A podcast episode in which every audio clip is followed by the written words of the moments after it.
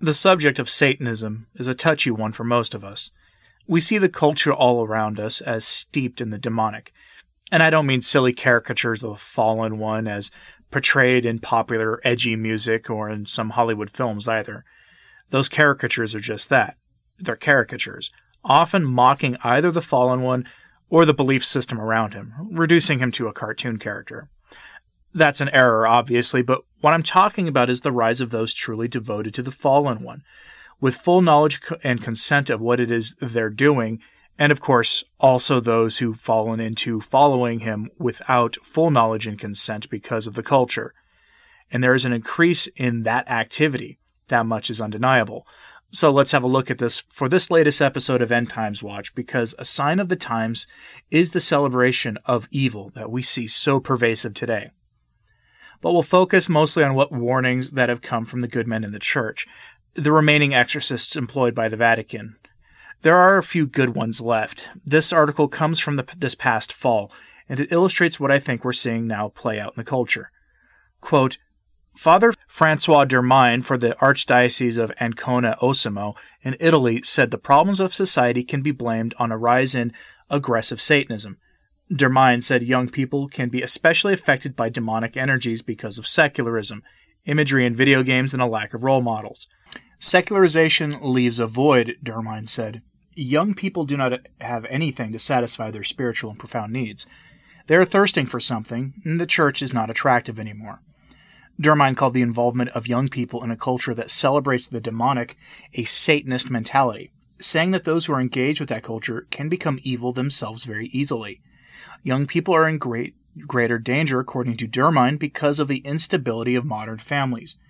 Education of young people is poorer and poorer, Dermine said. Couples are collapsing. Children are left alone. They are destabilized and they don't have any defenses. Okay, so I'm not wild about the video games claim, at least by itself, and let's not get lost on there like many people will. But we should focus on the underlying claim, which is a true one. Those who engage with the culture too much can lose their souls. This isn't to say that we should be hiding from the culture and otherwise not know what is current in the popular culture. Rather, to engage here probably means that we shouldn't find ourselves immersed in the culture. Too much embracing of the culture can lead to idolatry, and as the great, late great Father Gabriel Amorth said, this leads to a decline in the faith. Quoting an article on Father Amorth's last book, quote, Father Amorth attributes the rise of demonic activity to the decline in faith of God. When faith in God declines, idolatry and irrationality increased. Man must then look elsewhere for answers to his meaningful questions, he writes. The principle of total and complete liberty apart from God and the denial of truth itself are indeed seductive in appearance, but ultimately fail to satisfy the desires of the human heart. Young people in particular, he states, are easily deluded and are attracted to these seductions, which has been the desire of Satan since the beginning. Extreme danger arises when these demonic spirits are invited into a person's life, and Father Amorth goes into detail on a specific case he has personally encountered.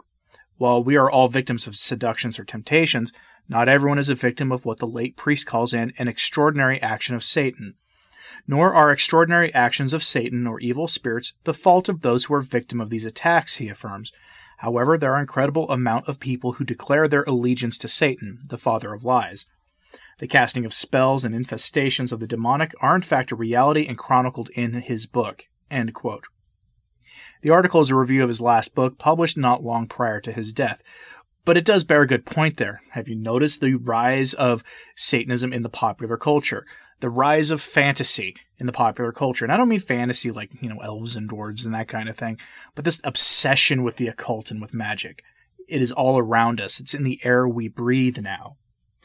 Amorth is on the money as usual. The rise of Satanism is directly attributable to the rise of, of idolatry. Our culture is an idolatrous one at heart.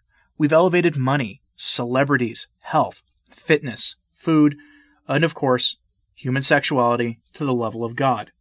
Now, in the current climate, we've even elevated safety and cleanliness to that level, above all the rest, save for the real false God of our culture, law and politics. That is the state religion, and from it all of the other false idols flow. There is no room in the culture for God or His church. No, only room for the unencumbered self, atomized from our duties to our neighbors and separated from our requirements to love our neighbors as ourselves. Instead, we cower in fear. hoping that the state and its technocratic experts will keep us safe, regardless of the cost.